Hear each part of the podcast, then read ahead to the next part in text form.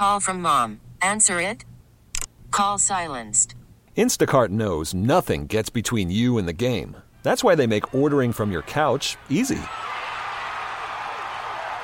Stock up today and get all your groceries for the week delivered in as fast as 30 minutes without missing a minute of the game. You have 47 new voicemails. Download the app to get free delivery on your first three orders while supplies last. Minimum $10 per order. Additional terms apply. This episode is brought to you by Progressive Insurance. Whether you love true crime or comedy, celebrity interviews or news, you call the shots on what's in your podcast queue. And guess what? Now you can call them on your auto insurance too with the Name Your Price tool from Progressive. It works just the way it sounds. You tell Progressive how much you want to pay for car insurance, and they'll show you coverage options that fit your budget. Get your quote today at progressive.com to join the over 28 million drivers who trust Progressive. Progressive Casualty Insurance Company and Affiliates. Price and coverage match limited by state law. Welcome to Speed City with John Massengill, Les Kaiser, and Jonathan Green. It's the fastest hour on the radio. Speed City. Welcome to the show. Welcome to Miami, everybody. We just watched. we went to Miami. We went to Miami. We watched Max Verstappen win the race. It's John Massico sitting with Bob Varsha, Jonathan Green, and Les Kaiser, and we got Chris Medland out walking around for us with the microphone. But gentlemen, what did you think of the race? Let's start with you, Bob. I thought it was a great first effort for Miami. Um, you know, all the gloom and doom, I think, was overstated at the beginning before the race started when the drivers were saying that the, the track surface wasn't going to allow them to race. I think we saw a lot of combat out there, uh, and certainly a pass for Max Verstappen to take over the lead early in the race, which he never gave back. A lot of different tire strategies playing out. Um, some pretty wild collisions out there. I thought it was a good race. Jonathan, Max Verstappen came right out of the box and uh, had a great start. He had a great start, but I, I feel that Ferrari dropped dropped the ball. Um, they had a chance. They weren't as fast in a straight line, but they didn't use their strategy. Um, I think um, I, I, felt like Leclerc let him by, did not close him down or, or, or, or try to stop him from overtaking. He did make a, mo- a slight swerve as they came alongside each other, and maybe he was thinking, I can't swerve again, but uh, it just seemed like a, a, very ordinary pass. It wasn't hard fought, um, but Verstappen again, you cannot take anything away. Superb drive. I mean, Senna was the street master, and Verstappen is not looking like a Senna yet. But these are the sorts of performances on a day when, let's face it, yesterday he said, "I don't know what the limits are because I made a mistake in qualifying. Uh, I haven't had enough track time, and to put on that performance, outstanding." That's a great point. Yeah, Les, he had the least he had the least laps of the weekend, I think. Yeah, yeah, he had you know practically zero uh, time on Friday, and so for him to wind up getting back up into the front was just absolutely phenomenal. And so you know that that's something, but uh, you know I got to highlight. Uh, you know I called it a couple years ago. Alex Albon getting uh, pulled up to Red Bull. Well, they may be second guessing themselves on this because Alex started off in 20 spot for the grid, made it up to 10th. I got to call that the driver of the day. Oh, there you go. I can't argue with I, that. I think Ocon for me. Okay. Yeah, I'd agree. I mean, from the back to eighth. Uh, yeah. Pretty, pretty impressive. I mean, he was nowhere. Jonathan, what about your co-commentator from last week, Willie T? I, Willie T. I love the fact he he, he uh, drew on Muhammad Ali, saying every day is Christmas when you're Muhammad Ali. But I would prefer to say I think if uh, Verstappen knew his history, he'd say, "Yeah, I did float like a butterfly and sting like a bee." yeah, it's. Uh, I, I, think that battle between uh, George Russell and his teammate Lewis Hamilton was interesting too. There was no. Um, you know, no quarter asked or given. Obviously, they didn't want to collide with each other, but they switched places several times, uh, and I, you know, that was George asserting his place as a young driver needs to, and um, you know they've still got some work to do. But right now, George Russell's getting more out of the car. It was a good drive for Hamilton, but not like the the drama we're used to seeing out of him, like Brazil last year, coming from the back of the pack to get up close to the podium. It's uh, yeah, it's going to be an interesting season. It is. I'm going, to, I'm going to say that was a bad strategy call on Mercedes not to make the call from the wall telling Hamilton to come in for the tire. They offered him the option, and he turned around and said, "Ask them," and they just kind of let it die on the vine right there. Yeah. That, Uh, that's the difference, I think, uh, of, of, of Hamilton of old. Demanded things of his team, made the strategy calls. He's not doing that. You tell me, he said. Yeah, and his Well- engineer Bono, but responded instantly when he said, "You tell me." Okay, we're staying out. Yeah, yeah. And I think that was a bad call. There were 16 laps of tire life between uh, between Russell and Ham. Russell having the fresher tires, Ham being in front, he was going to lose that spot to Russell no matter. So why not do it under the safety car? You know, abbreviate your loss and come out on fresh tires potentially to get it back. I think that was a big miss. And I don't want to be dramatic, but you know Russell's line as he came into the pits. Great stuff, guys. We saved another weekend. I, I just feel like, and Bob, back me up on this if you will. Uh, you see the, the, sort of uh, between teams, you see the team turning to the guy who's got the best chance of winning the most points. And today, I think we saw that Russell is the man that is going to keep Mercedes' hopes alive more than Hamilton. Right now, I think I'd have to agree. Um, Russell went to great lengths just a few weeks ago to say that, you know, Lewis Hamilton is a seven time world champion. He holds every record in Formula One for wins, points, podiums, poles, what have you. Um, but this is not the kind of race car that Hamilton wants under him. And Russell is able to deal with it. You know, he represents that new generation of young drivers. And as you point out, if, you know, if Mercedes is going to make as much as they can out of this season, they're going to have to make the call soon to get behind George Russell. Jonathan, how does that car look? We see Lando Norris's car right in front of our window here. Yeah, it, I mean, I I wouldn't say uh, I, I'm happy it happened, but it did change the complexion of the race. Thankfully, because we could have had a pretty boring wheel, you know, a, a race with no real incidents. And of course, typical pundits, we predicted, oh, it's going to be chaos here. with the- With, yeah, with the no grip and Yeah. you know offline, you can't overtake. It's going to be lots of crashes and lots of safety car. No, didn't happen. Yeah. yeah, but it was amazing though in that collision with Pierre Gasly, how the uh, the tire came completely off the new for 2022 18-inch rim, Yep. Yeah, the carcass came off, didn't it? It just rolled on down the track. and then the wheel itself came off the the hub. It was uh, it was a pretty amazing accident, and Lando was lucky to get away uninjured. Hey, we have a couple of post race penalties coming through here. Ricciardo gets a five second penalty for leaving the track and gaining the advantage, so he drops to 13 behind Stroll and Tsunoda. And there's another penalty that has no impact because it's for Magnussen. Five second penalty for him for causing a collision, but since he retired the car, there's no penalty points. Yeah. Um, I, I mean, what's your take, boys, um, on Miami? I think for me, it's a big success. Yeah, I, how can you call it? I mean, it's a huge success. I don't know if you call it a home run because the race was just good, not fantastic. Well, uh, for me, I think the pictures that we're looking at right now on the international feed say it all. Uh, In front of the statue of Dan Marino is a spectacular podium and a massive crowd. I'm glad they allowed the spectators to walk around on the racetrack to get to the podium. It's going to look very much like that incredible scene we see each year at Monza. More importantly, we've just seen a Spice Girl kiss Christian Horner. Wait, that's his wife. That would be his wife. Yeah, there you go. and the shots of the shots of the crowd out in front of that stadium from the drones or helicopters or whatever, they look amazing. And the, from that standpoint, the event itself, a home run. Yeah, it's a spectacular track. Not in the same way as, say, a Monza with the old, um, you know, oval track, elevated turns, and and not like Spa with the tremendous rise and fall of the track through the Ardennes forest, or like Monaco with its rush through some of the most elegant. Uh, neighborhoods in the world, but you know that's what you want in Formula One. We don't want to start eliminating classic races. We want a schedule with everything everybody could want. Everybody can have a favorite race, so different from anybody else's. You know, I got to say, one of the things that caught me, I got to ask you, Jonathan. So, some of these turns and even one of the chicanes under the bridge were really tight.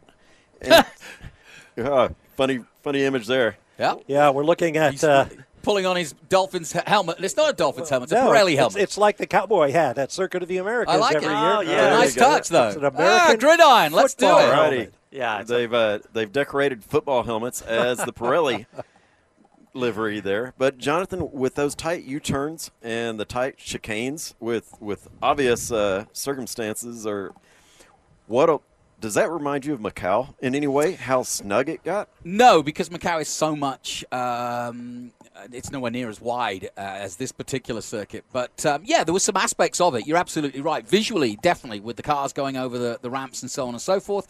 Um, but no, Macau, I mean, Macau has a long straight, but just the one, and the rest of it, it's really a half and half Macau. But um, yeah, I can see I see where you're going. Uh, absolutely. Visually, definitely uh, has some overtones of Macau. And uh, yeah, uh, I, I just, you know, generally speaking, I'm, I'm pretty impressed with with the way Miami have put on a racetrack in the middle of a city, in the middle of Dade County. Um, you know, uh, quite a quite a feat. Well, New York couldn't do it.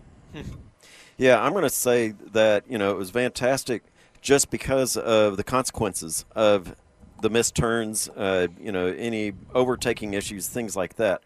You know, uh, we saw Ocon with a 58 G hit into the wall uh, before the race. That is uh, not easily shaken off, and he still rocked it during the race. Yeah. And so uh, the consequences are there. Thankfully, uh, seem to be safe even with the 58 G. And I think, um, you know, a tip of the helmet to uh, Pirelli as well for the tires they developed for this circuit with no previous data to go by and um, a, a, a track surface that was a bit of an experiment in terms of its composition. So they had no idea, you know, how the tires would perform, and yet we saw no tire-related problems that I can recall. There were no punctures. Um, you know, the the problems that uh, that uh, Lando Norris had colliding with Pierre Gasly were, you know, were basically on-track incidents when Gasly pulled back on and didn't see Norris coming up from behind him. But I think Pirelli did a great job getting ready for this race. There was a good gap between the three different types of tires that drivers had to choose from, and um, you know, the truth was in the telling. You know, we've got some clips here, and I want to. First of all, we're going to go to the Andretti clip here in the next segment. We're going to save that for the next segment, but but we've got we ran into lots of folks in the uh, over the weekend, and and actually one of my one of my favorites is when we talked to Pato O'Ward. Jonathan, why don't you set this clip up? Yeah, I mean, Pato O'Ward, as we well know, is uh, an effervescent fellow in IndyCar, but he's also got a foot in each camp in many ways because he is part of the McLaren setup for their IndyCar team, but also has a test contract uh, and will be testing their Formula One car uh, and has tested as a, as a bit of a joke. He won in Indy, and Zak said, if you win it, if you win uh, any races in IndyCar, I'll give you a test in my Formula One car. And he said, right, sir, and therefore duly had a test at Abu Dhabi. But now it's got serious, and both he and Colton Herta are on McLaren's books, effectively, to drive uh, the Formula One test or test the Formula One car over the season. And he said it'd be a couple of months. But this is what he had to say, basically about being here and effectively having a foot in both camps. Well, we are moving and grooving around Miami, and Speed City has caught up with one and only Pato O'Ward, a local to us, because he kind of hails occasionally from San Antonio. But uh, Pato, um, how are you, first and foremost? I'm good, man. Enjoying the, the fabulous weekend that we're having here in Miami, man. It's crazy to see the interest and in, in so many people just so excited to be here. You're one of the few guys who really does have a foot in each camp because you obviously drive uh, for McLaren, but they have a huge Formula One team, and you're going to do some testing. And you've already had a chance to. I saw you myself last time uh, in Mika's car from '98. Um, but what is your role? Give our audience, the American audience, a chance to see you outside of Indy. So, uh, honestly, what uh, what Felix and I are doing here is hot laps. We're we're giving the VIPs uh, an experience in the McLaren Sign 7 me up. in the 720s around, and uh, man, the track is really cool. It's really cool. It's very fast, but then there's very very tight sections. Uh, they feel very tight in in the McLaren in the McLaren 720, so I can't imagine how slow they feel in an F1 car. So is it you that's pulling up the track? We hear that the track is is being delaminated. No, that's not me because I just I just started driving today. But on, a, on, a, on a, another note, so hot laps here for fun. Yeah. Um, but what about with McLaren officially? Yeah, so uh, I just got here today, so I haven't really had uh, much time rather than just do the We laps. attacked um, but uh, um, you know, I'll probably sit in, in one or one or two debriefs uh, to see how they're doing. I haven't really been up to speed on, on how it went yesterday. It didn't seem like it was amazing, but it doesn't seem terrible either. So I think they can have a good qualifying today. Hey, I want to ask you. You said that it, the excitement level here, but don't you think that this excitement level brings kind of that rising tide lifts all boats? It's got to be good for IndyCar, good for everybody. Um, I, I think it's good, Uh, but I think it's also really hurting IndyCar because um, everybody knows what F1 is now, and everybody wants to go to an F1 race now. And in IndyCar, it's they, they need to watch it. They need to up their game. Um, and it's not to talk down on IndyCar or anything, but um, they are not doing close to enough to what they have to be doing because F1 with just having three races in the US is already uh, more than double or three. I mean, it's massive. Everybody knows what F1 is, and and you know, sadly, it's not the case with IndyCar. When will you get your hands on uh, a fully blown Formula One McLaren car? Ah, that'd be fantastic. Hopefully, in a couple months, that'd be fantastic. Uh, you know, I I'm, I'm curious to see what this new car feels like compared to the one that I got to test in Abu Dhabi. Good point. Yeah, how was that test? we haven't I- spoken to you since. No, it was awesome, man. The, the car is quick, uh, so much downforce, and um, just so fun to drive. What Uh, you expected? they were actually very easy to drive. Uh, they're probably one of the easiest cars I've ever driven in my life. Um, maybe not so much for the neck, uh, but you know, knowing what you need now and, and having the neck strength, they are very. The, the cars do everything so perfect um, that it's, you know, you kind of just have to wrap your head around that the car can do it. Once you do that, the thing just planted. Finally, month of May, how you set? Looking forward to the 500, man. It's gonna be a full. It's gonna be full of people. The energy. That's that's the one race around the year. One of the only races around the year where we truly feel like superstars. So I'm really really pumped for that one. We'll be watching. Thanks for Thanks, talking man. to us. Hey, Jonathan, I guess the thing that struck me the most about that was what he said, of course, about IndyCar comparing to Formula One. Yeah, and I, I, actually agree with him in many ways. I, I'm a big fan of IndyCar, but uh, when you think that the IndyCar series finishes in September pretty much, um, Formula One's still going on uh, almost into December. So it's a year round 23 series versus what is a smaller championship. Um, uh, all right, being marked obviously by the month of May, but uh, and the Indy 500, which no one disputes is the greatest spectacle in racing. But he's right; they've got to up their game. Yeah, it's like we were saying last night over dinner. You know, the Indy 500, you feel like a superstar, and then the next week you're like you're completely off the map. Yeah. So Well, I bet IndyCar teams would love to have the traditional 250 to 300 million dollar Formula One budget. yeah, that's true. All right, gentlemen, let's do a very quick break, and we will come back and continue to break down the race. We'll try to catch up with Chris Medland, and we've got a couple of interviews. And don't forget, we have an exclusive with Michael Andretti to talk about his global Andretti Global F1 effort. You're listening to Speed City live from Miami. Back after a quick break.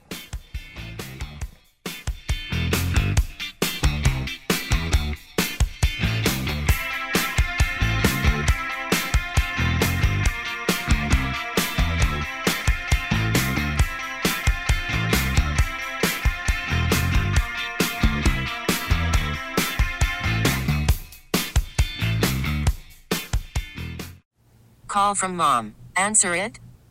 Call silenced. Instacart knows nothing gets between you and the game. That's why they make ordering from your couch easy.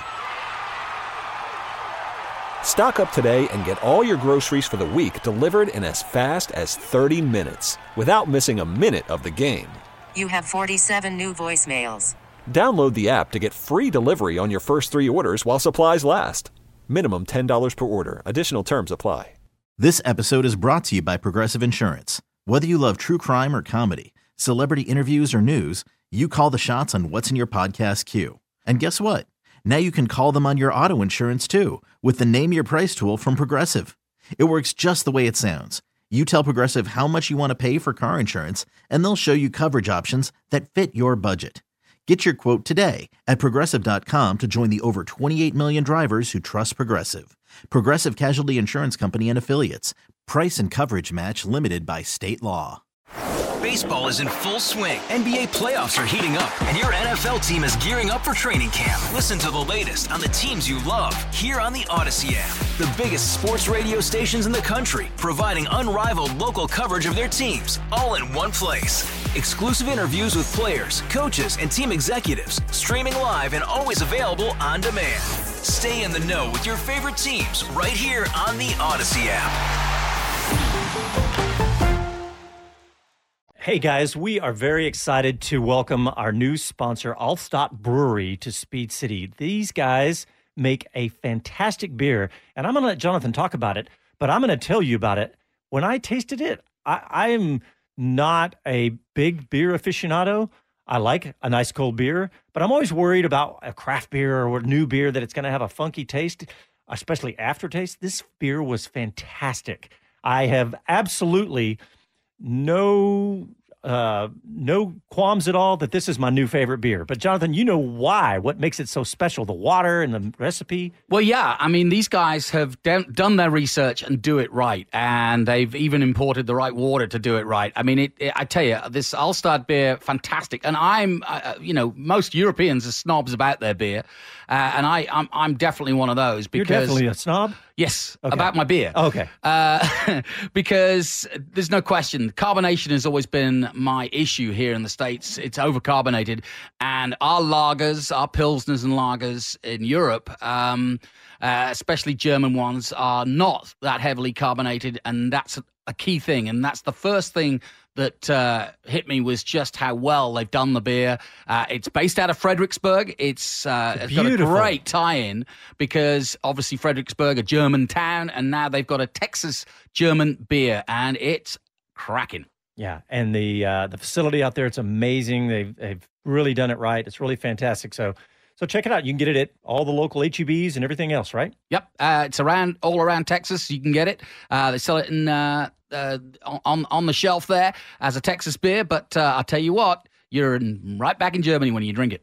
And it's Altstadt Beer, A L T S T A D T beer.com. Altstadt Beer, A L T S T A D T beer.com. Talk 1370, the right choice.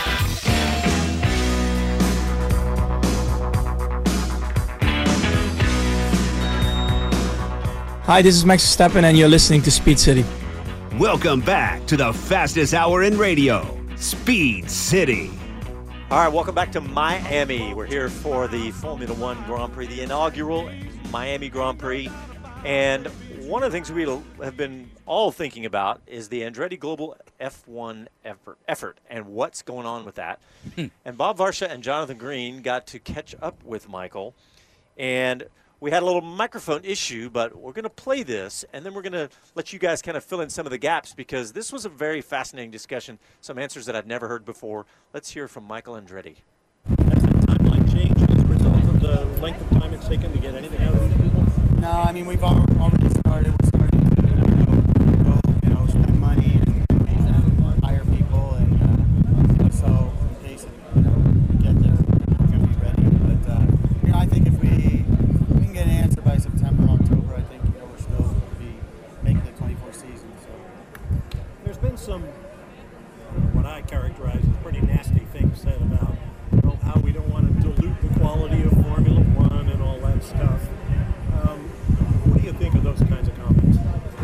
Um, they're comments of people that are not looking at the big picture of the sport. They're more looking at themselves. And you know, if you look at what you know, we feel like we can bring. We feel like we can raise all boats and uh, and and help you know the, the pie get bigger. Okay, maybe we'll take a small piece of the pie, but if the pie is bigger. If we help make the pie bigger, what's wrong with that? Absolutely nothing. Um, let's talk about Miami. What do you think of this little dog and pony show?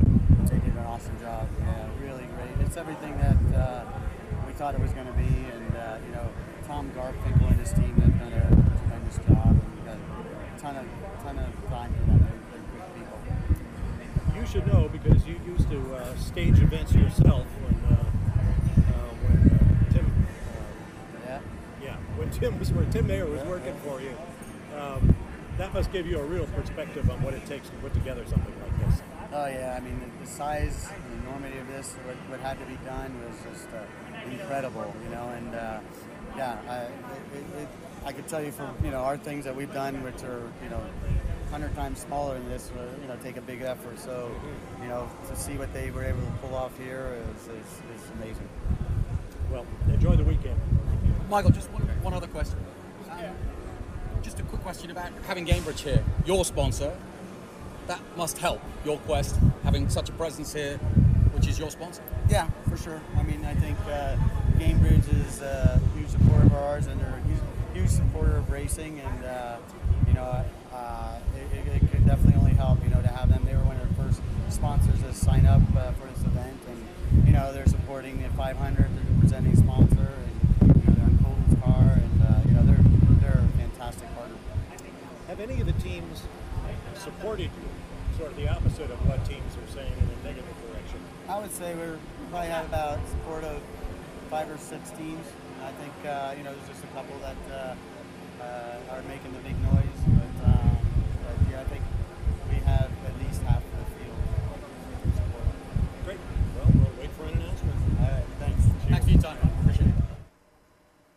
All right. Well, sorry for the microphone issues there, but there's lots to talk about in there. Bob, you asked him right off the bat Mhm. about where they are and what's been done so far, and he talked about that they've already been spending money and doing things, yeah, right? They're, they're moving forward with the project as though they were going to be uh, approved. And Michael was here working this weekend with the FIA yet again.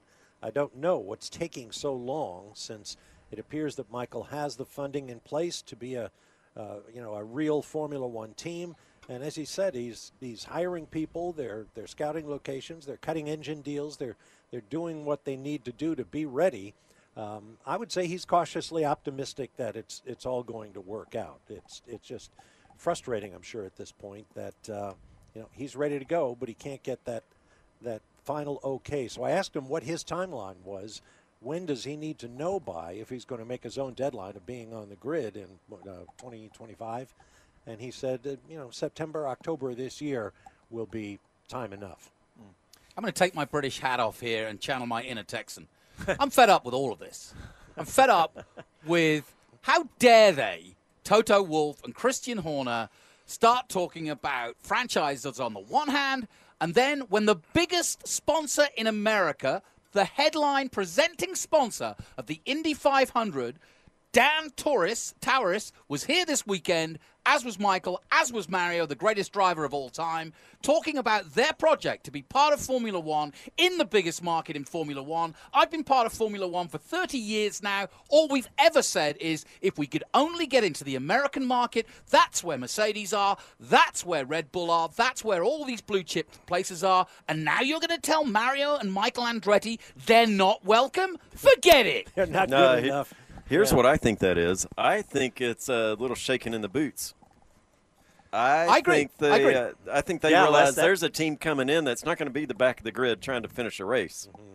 And how dare they call Haas a, a, um, a real North American team? We want a real North American team. Gene Haas is one of the greatest team owners in NASCAR, in America, the biggest market for motor racing in the world. Sorry, I'm on my high horse. There you go. Didn't know they had horses. Anyway, but you're right. I mean, I think it's. Uh, I don't think it's exactly what he's saying there. I think he realized that an Andretti is not going to come in and be a back of the grid team. Yeah, I think Well- uh, Michael's record as a team owner in all the various forms of motorsport he's in, including Australian supercars and Formula E and uh, Indy cars and on and on and on, um, he's a competitive force. I mean, his his record speaks for itself. Well, Jonathan, I'm glad you did that because a few weeks ago when Toto and Yeah, you said the same. I was like, I was just like, are you seriously? Like, really? You're Yeah. you're going to say no to to Mario? You know what he said in there about the same the cliche we've all been saying about rising tide lifts Rising all boats. yeah. But but it is so true. They're talking about that pool of money. What does that pool of money look like when you have an Andretti and all the sponsorship that comes with that? Go back and look at the quotes from the press conference on Saturday of the team managers, and the one that stands out the most is the man who cannot lie, our Austrian German friend Guenther Steiner, who said, What do we need to dilute this further? And that is because Haas has, while they've got Haas automation, they're. Andretti, if they come into Formula One, will bring a lot of blue sp- chip sponsors, starting with Gainbridge, and that's just the start of it. Michael has got, uh, you know, teams in Formula E, in Australia, in V8s, in enduro. Uh, what's the the endurance championship that Bob does? I mean, they are everywhere. They're in Indy Lights. They're, I mean, Yeah. come on. This is Andretti Autosport, one of the biggest motorsport teams in the world. They make they make the Mercedes team look small. And you know what? Michael Andretti is is not going to go away No. until they absolutely just force him out. And I, you know, he it was very adamant from the day that that they didn't get the other deal done that this was going to happen. Mario might dust off his suit. Uh, don't make me put this. still suit got a on. license. Don't make me put my racing suit on. That's it, Les. I Uh, do. I really do think, though, that, that Formula One is playing a little bit of a game with Michael, uh, and they're pretending that they don't want him. They really, th- th- you know, frankly, if they actually look at the all boats rising theory, they're all going to gain. They're all going to gain. More Okay, now- exposure in America means that the, that solidifies the fandom here. It's not just going to be Netflix. It's going to be a real Andretti team that we're behind, and a Haas team, and a Dorilton-owned Williams team, and a Zak Brown-run American, and an Otmar Szafnauer team. This is an American franchise owned by a, an- a Coloradan American company. Get get with the program, folks. Could it just be that Formula One is doing what Formula One is really good at, is making sure they dot every Oh, yeah. T- I and cross every T and, and fill out every single form and make sure everything is perfect before they move as forward? the as the racing body, yes, I think that's what's happening. As Toto and Christian, uh, no, I, I think quite honestly, not trying to dramatize it, but quite honestly, I think they have a right, a reason to be concerned. When Oracle came into Red Bull for 150 million, no one bat an eyelid. Uh, I think it was more than that, wasn't it? Wasn't it like 500 million over five years or Okay, something? well, it was go. a massive, massive number. Yeah. So, yeah, and, and look, we all know that Toto and Christian Horner both know exactly what we're saying about the Andretti name and, and what the sponsorship dollars that will follow and what that will do to the top line. I mean, the value of all these Formula One teams now has just skyrocketed since the Netflix effect. Okay, and furthermore, forget the teams for a moment. FI or uh, Formula One has just invested two hundred and fifty million dollars Vegas. in real estate in Las Vegas to make the race happen. They didn't just rent it; they bought it.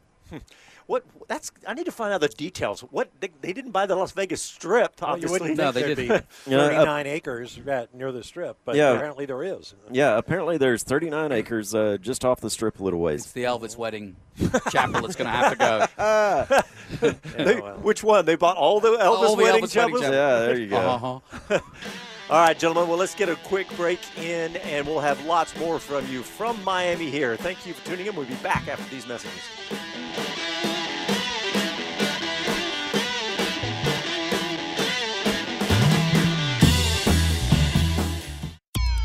As a rider, you know what you like the power, the feel, the ride. When it comes to gear, you know what keeps you safe. Ducati Austin provides riders with the finest in Dainese leathers, the best the market offers.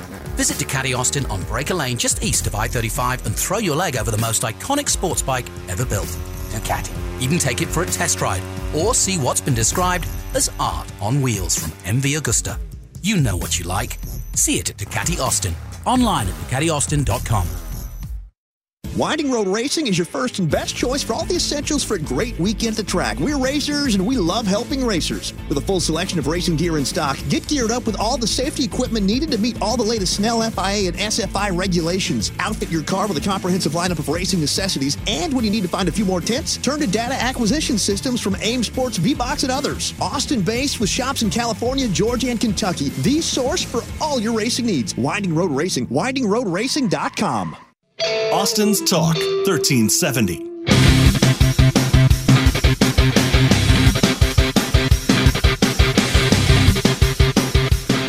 Hello to everyone. This is Guenther Steiner. This is Speed City.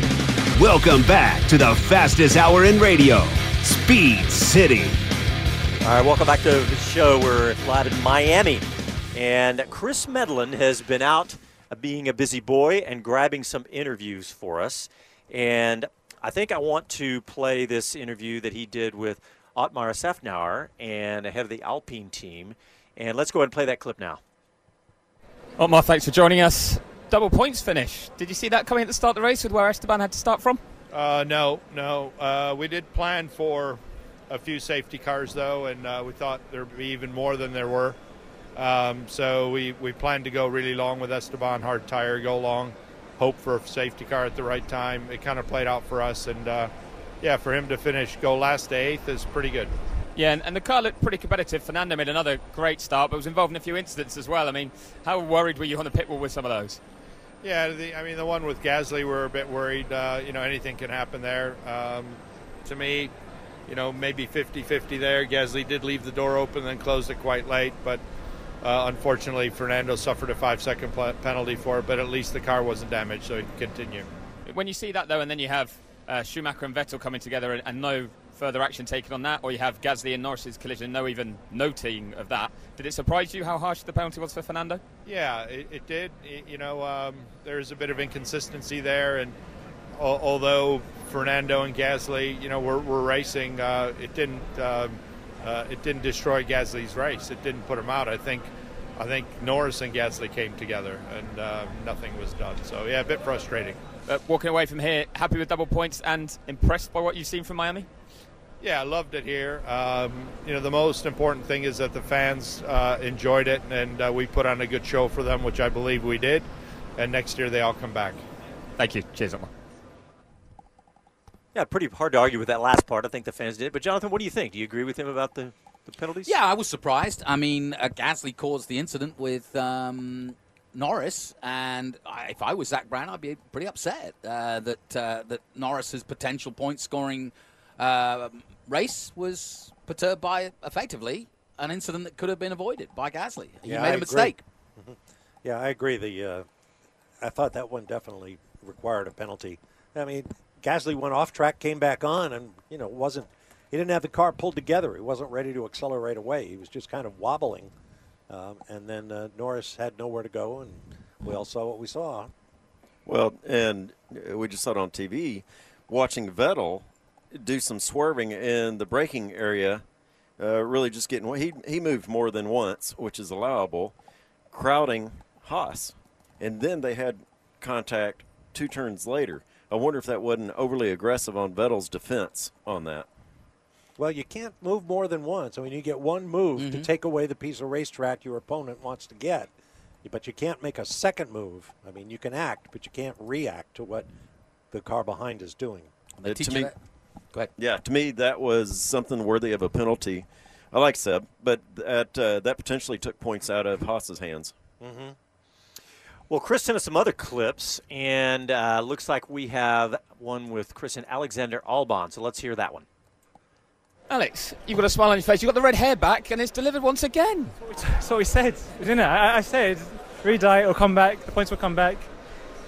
No upgrade is necessary, it's just hair. Well, you, you've absolutely nailed that, but I get the feeling you did some work behind the wheel as well. How was the race from your perspective? Yeah, it was, it was, it was a really good race, and you know, it's not a surprising one like Melbourne to me, because we were in the top ten pretty much the whole weekend, and it was only till qualifying that we, we weren't there, and it was really disappointing qualifying. You know, uh, to, be- uh, we were really frustrated about it, and um, you know, thank you very much, and uh, yeah, we got it, so happy. Well, it looks like a lot of very happy people around you. You've done a great job there, Alex. I'll let you celebrate. That was a great drive, picking up eight spots during the course of the race. Albon's doing some great things with the Williams, and let's remember George Russell did great things with the Williams, and look where he is now.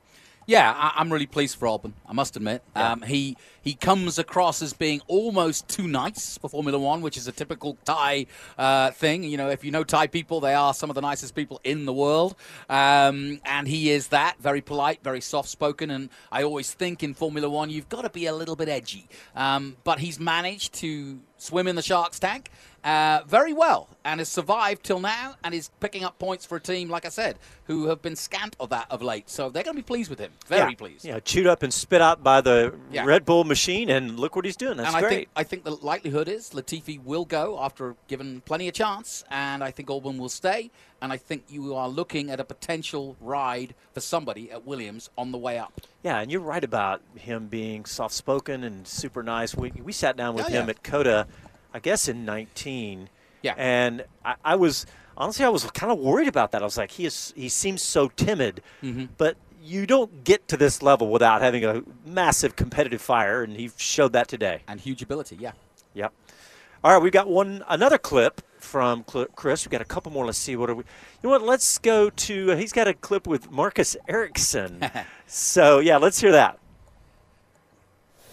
Marcus Ericsson, thank you very much for joining us. Now, you've got a unique perspective on this race as someone who's raced in Formula One before, been to new circuits with Formula One and new Grand Prix, but also now races in America. What did you make of what you've just seen? I thought it was a pretty good race. You know, it was uh, maybe a bit boring there in the middle, but then uh, the safety car definitely spiced things up. But uh, I think overall, you know, that there was some racing going on. There was some fighting, especially in the midfield. So maybe not the best race I've ever seen, but definitely not a bad one. And what about the whole event? You've been here for the weekend or Saturday, Sunday, and you told the team when they offered you only a Friday pass, no, no, no, I need to be here for two more days.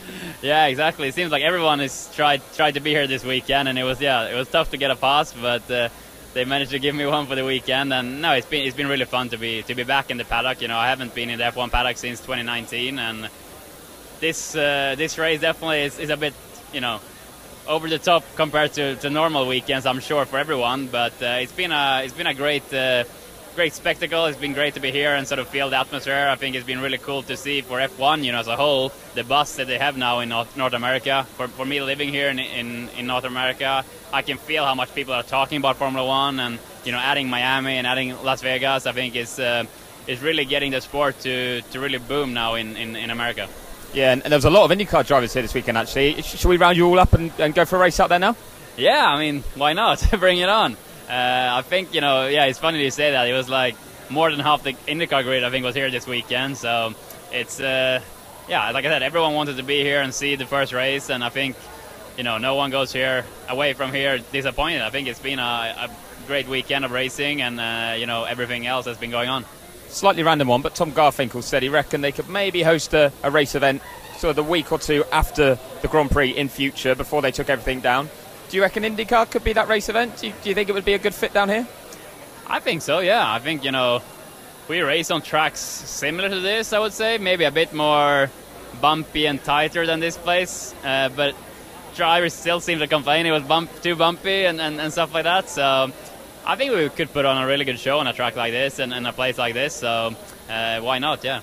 Yeah, you heard it here first. Let's have some IndyCar in Miami. Marcus, thanks very much.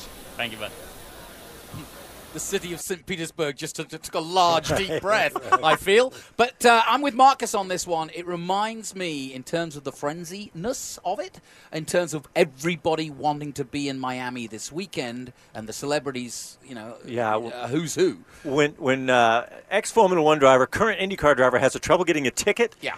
you know this is a popular event. But it reminds me of, of that paddock today, reminds me of Imola. It's very tight and it is a who's who. Everybody wants to be in there. And and uh, or Monaco. Uh, you know, it's that you got to be there. You got to be there. Doesn't matter what you see. Doesn't matter if you just see a corner of a car. You got to be there. well, you know, and we made a joke earlier. You know, they might have had enough IndyCar drivers here to run an IndyCar race after this. yeah. But good on Chris for asking that question, though. Yeah, they haven't. I wouldn't want to be doing PR for Indy right now because they're going to have some yeah. long, long conversations with them. Hmm. Yeah, maybe sports cars would be a better idea. yeah.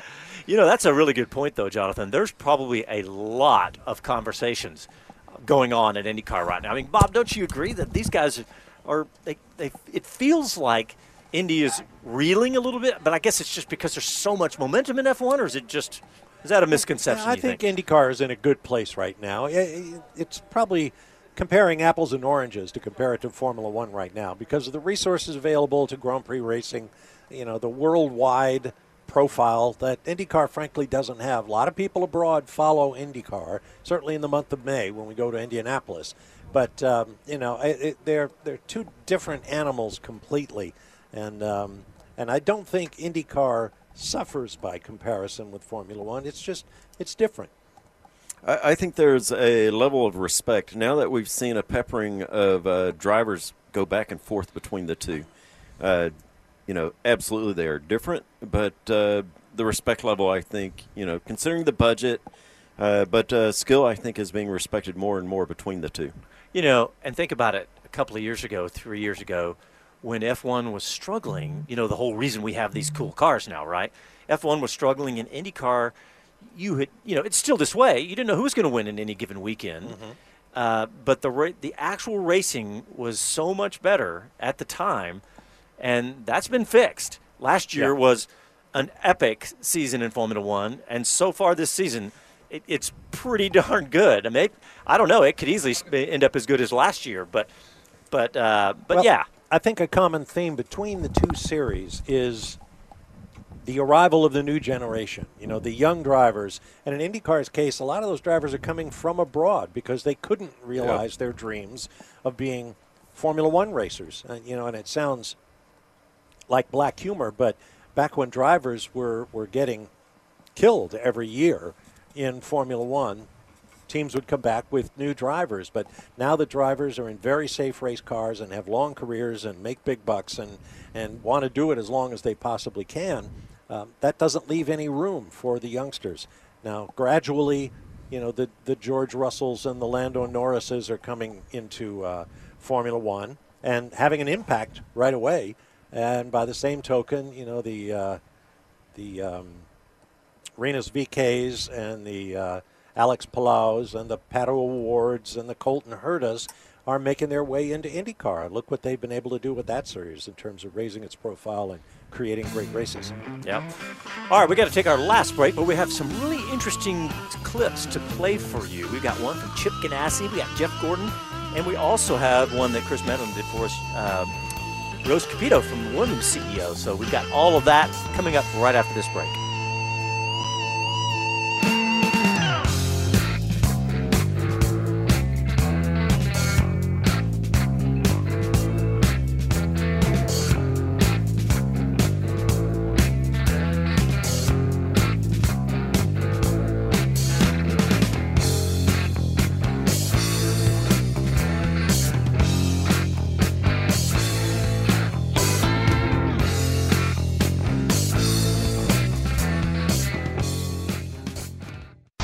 Motivation USA, catering to the sport bike enthusiast looking for truly unique parts and accessories. Stand out from the crowd. Motivation is the exclusive North American distributor for SC Project Moto GP inspired exhausts and the largest Rizoma retailer in the United States. Get the best parts from around the world at the best prices with fast shipping and a knowledgeable staff ready to help. Shop online 24 7 at motivationusa.com. That's motivationusa.com. If you want to know where the path to Formula One and Indy begins, it's three simple letters VRD. VRD Racing of Atlanta, Georgia are dedicated to nurturing young, single seater drivers on their quest to the pinnacle of motorsport. Having just wrapped up the Team's Championship title in 2021 in the F4 US Championship, they also have programs in FR Americas, the all new USF Juniors, and the Road to Indy. VRD is the perfect environment for success. To join the team, drop them a DM on Instagram at velocity underscore RD. Austin's Talk 1370.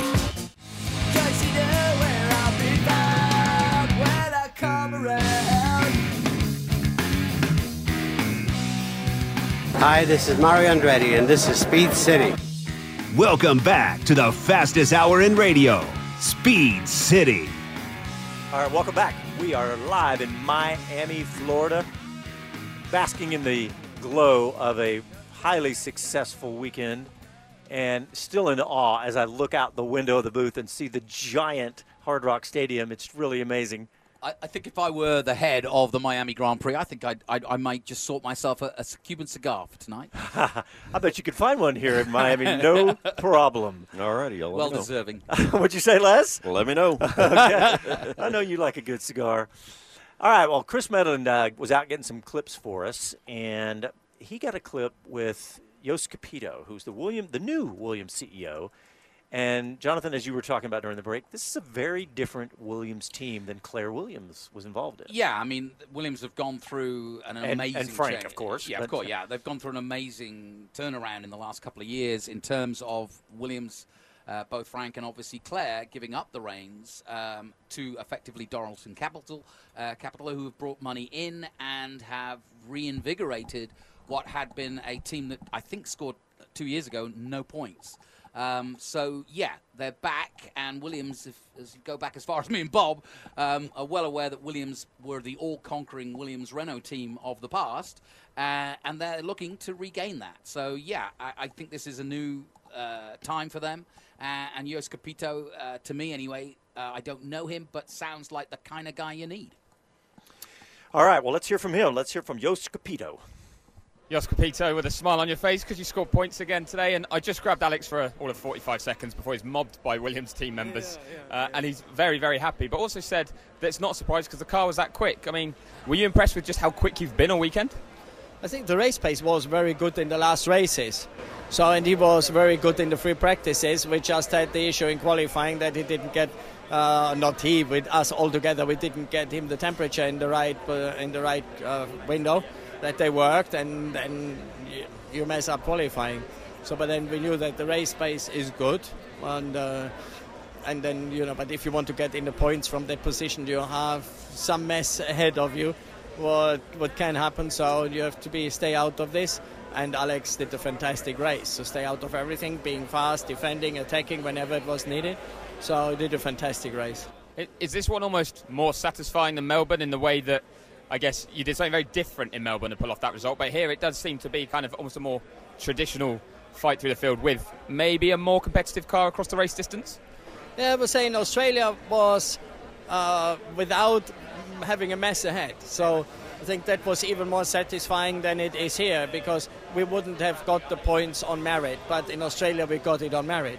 And uh, yeah, because we had a clever strategy. I think here we had also a good strategy, but it was more a regular race than in Australia. So if you get on merit points on a very unusual strategy, I think that's the optimum of satisfaction you can get. You must still be leaving here very happy, though. And uh, what have you made of the whole event, the first visit to Miami? Yeah, I think the whole event is absolutely outstanding. It's the whole week. I arrived Tuesday night and it, it started and never stopped. Isn't it? The whole vibe that you have in the city around Formula One and around the circuit, and when you see all the different fan zones, what went on there, and, and how the people were celebrating, how they enjoyed the racing, it's just so fantastic to see. So we're really looking forward to come back next year. I bet you are, especially with points on the board. So yeah, yeah, yeah. Okay, if you can add points, we are always coming back. Just thank you very much. Thank you very much. All right, gentlemen, let's hear another clip that Mr. Medland has done for us, and he caught up with the team principal for Alfa Romeo, Frédéric Vasseur.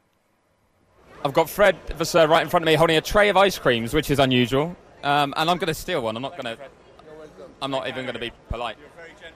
Uh, that's it's a long day for you serving ice creams at the end of one where you picked up points as well. Now, man of many talents. Uh, before my ice cream melts, I'll get some questions in. Uh, mainly, is that a decent race to pick up some points, or disappointed with Valtteri's error that dropped him behind the Mercedes pair? No, at the end of the day, if we are uh, behind the top six, I think it's a good result. With the the race, like it's happened for sure that uh, at one stage we were P5, and I think without the safety car we would have finished in the worst case scenario P6. But it is like it is that uh, sometimes it's going to us, sometimes not.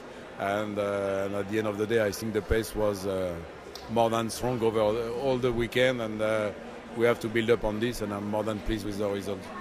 What happened with uh, Zhou at the start? We just heard his radio message. He had a very strong start because he overtook Russell and then Ricciardo, and uh, and then we had a water leak and we had to stop the car it looks like he's had a bit of bad luck in a few races this year. He's had some where he's made mistakes. Kind of almost a classic rookie season start. But have you seen positive signs from Zhou? Yeah, yeah for sure. Uh, it's for me, it's much, much, much better to to do the start of the race like he did today with a good start, overtaking Russell and fighting with the Ricciardo and so, and then to have an issue. We have still 20 races to go or something like this, and with this kind of uh, of performance, we can build up something for the rest of the season, and I'm uh, more than pleased with the job done so far. It's something you said to me after Imola was you weren't going to set targets in terms of positions, but are your targets more like we want to be fighting for points at every single race? Well, yeah, clearly, because the target with Valtteri is to be in Q3. When you are in Q3, you are uh, fighting for points, and I think the same with Zhou because Zhou now we can be not far away of P10, P12 in quali. That he was P6 in Q1 in Imola. That uh, P8 on Friday that uh, is showing on some occasion that the pace is there. Now we have to be a bit more consistent and on our side also to avoid the mistakes. But uh, it's more than positive also. And just finally, how have you enjoyed this weekend? Because it started with you on a stage with thousands of fans shouting your name. It was mega that uh, from the beginning to the end, that uh, from Wednesday that uh, to tonight. No, no, I think it's a, a mega step forward for the F1 at the end because that a show like this, it's uh, it's the first time that I saw something like this in my business. That uh, the grid was mega, the the, the atmosphere was uh, at the top, and the race was not too bad. That uh, no, at the end of the day, I think it's also a good reference for all the other events, and it's like this that the, the F1 will step up. Yeah, well, Fred, thanks very much for your time. You've, you've lost out on the ice creams, though. You didn't get one. I can't do everything. Thank you. So I'm here with Ian Poulter, who is a huge Formula One fan. Now I know we've, this has been a place full of VIPs and celebrities, but you've been used to this paddock a number of times. What have you made though of the Miami Grand Prix weekend? Uh, apart from it being chaos, um, I mean the paddock's bigger than usual. Hospitality, I think, is, is, is way bigger than I've ever seen before. Um, and you know, all credit for Formula One um, being able to bring a race, you know, another race to America to try and crack the American market, which has, you know, not not been the best for Formula One over the last two decades. But um, you know, it's great. You know, Las Vegas coming on board soon too as well. So I mean, it's, it's, it's been amazing. Um, it's been a who's who down the paddock. I've loved it. I've had Joshua here, my son, uh, for the last couple of days. He's he's got four hats on right now, and one's McLaren. I don't know the pink one. Is the third one Mercedes, and the fourth? Oh, okay. Big McLaren fan. Uh, yeah, I've, I've got to know Lando really well. Daniel, uh, Zak Brown, you know, and all up and down the grid. To be honest, I've got some great relationships with the other teams as well. I collect cars; it's my passion. But um, you know, any opportunity to come to a race, to enjoy it, um, you know, I, I always love to take that take that opportunity. Clearly, he's right about that paddock because I've never seen it so packed. It's, it's never seen Austin that packed. And I was just be glad that I'm six foot three because I could see over the whole thing trying to make my way through it. It's narrow. I've had to fight my way Well, through it's the crowd. narrow. Well, it is narrower. You're, you don't let the, the truth get in the way of a good story. Uh, okay? sorry, I, yeah. All right. No, uh, it was thick. We It got was thick. we got one more clip. We're almost out of time. We got to play this clip from Chip Ganassi, and we'll talk about that. Let's hear from Chip. Ready? Okay, Chip Ganassi. Well, Chip, welcome to our little dog and pony show here in Formula One. What are your impressions? Well, it's plenty hot, and I've done a lot of walking. And uh, but I'm, I'll tell you what, I, I think it's a, I think for the first time out of the blocks here in Miami, it's a, they've done a great job putting this together. I think obviously any, any first time thing, uh, and the- you know, they could use a tune up here and there, but I think all in all, it's uh, pretty good out of the box. Is this any kind of a scouting mission for you? Are you tempted at all by the charms of Formula One? Well, let's just say that I'm here doing some business, and uh, you know, uh, I, I wouldn't come as a spectator. I can do that on TV. Are there any names you would prefer to say about now? No. uh, yeah, I had to ask. It's true. So uh, but- Andretti and Ganassi. Uh, so Toto and Christian, they're both coming. oh boy! Wouldn't Hey, that be somebody asked on social media. They said uh, any updates on attendance, and we're almost out of time. But Bob, what'd you hear? Two hundred forty thousand over the three days. That is a pretty darn good number. Us- And I think that they, in fact, they said it. They said they limited it on purpose. They, they said they wanted everybody to have a good experience. That's a Brady touchdown right there. Yeah, Yeah. yeah. Well, I need to get some of the posers out of the paddock then, so we can really breathe and move around. All right, everybody. We are ju- we are literally out of time. We want to thank everybody for tuning in. It's been a phenomenal weekend here, and we're so excited to bring this to you guys. Uh, don't forget, we also do a weekly Sunday night show on uh, on local Austin radio. You can go to our website, speedcitybroadcast.com, find out how to listen to that. Lots of content. Go to our social media. We do lots of content there SoundCloud, YouTube, and all the rest. Thanks, everyone. Appreciate you tuning in. We'll talk to you next Sunday. Ciao, y'all. Happy Cheers. trails. Happy Mother's Day.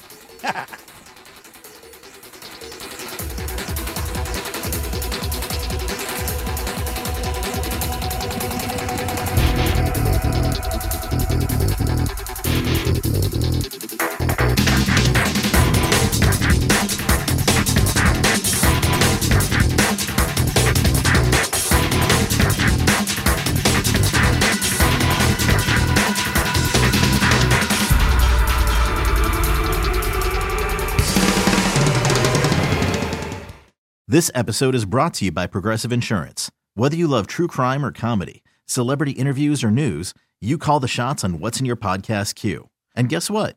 Now you can call them on your auto insurance too with the Name Your Price tool from Progressive. It works just the way it sounds. You tell Progressive how much you want to pay for car insurance, and they'll show you coverage options that fit your budget. Get your quote today at progressive.com to join the over 28 million drivers who trust Progressive. Progressive Casualty Insurance Company and Affiliates. Price and coverage match limited by state law. Hey, Rob Bradford here. I have set out on a mission with my good friends at FanDuel to prove what I have known for some time baseball isn't boring. Now I have a daily podcast to prove it with some of the most notable people in the baseball world, screaming baseball isn't boring from the mountaintops or at least agreeing to come on our show. Players, managers, GMs, and yes, even the commissioner of baseball, Rob Manfred. It has been a constant wave of baseball's most powerful voices. So join the revolution, subscribe, and soak in Baseball Isn't Boring. Listen on your Odyssey app or wherever you get your podcasts. You'll be glad you did.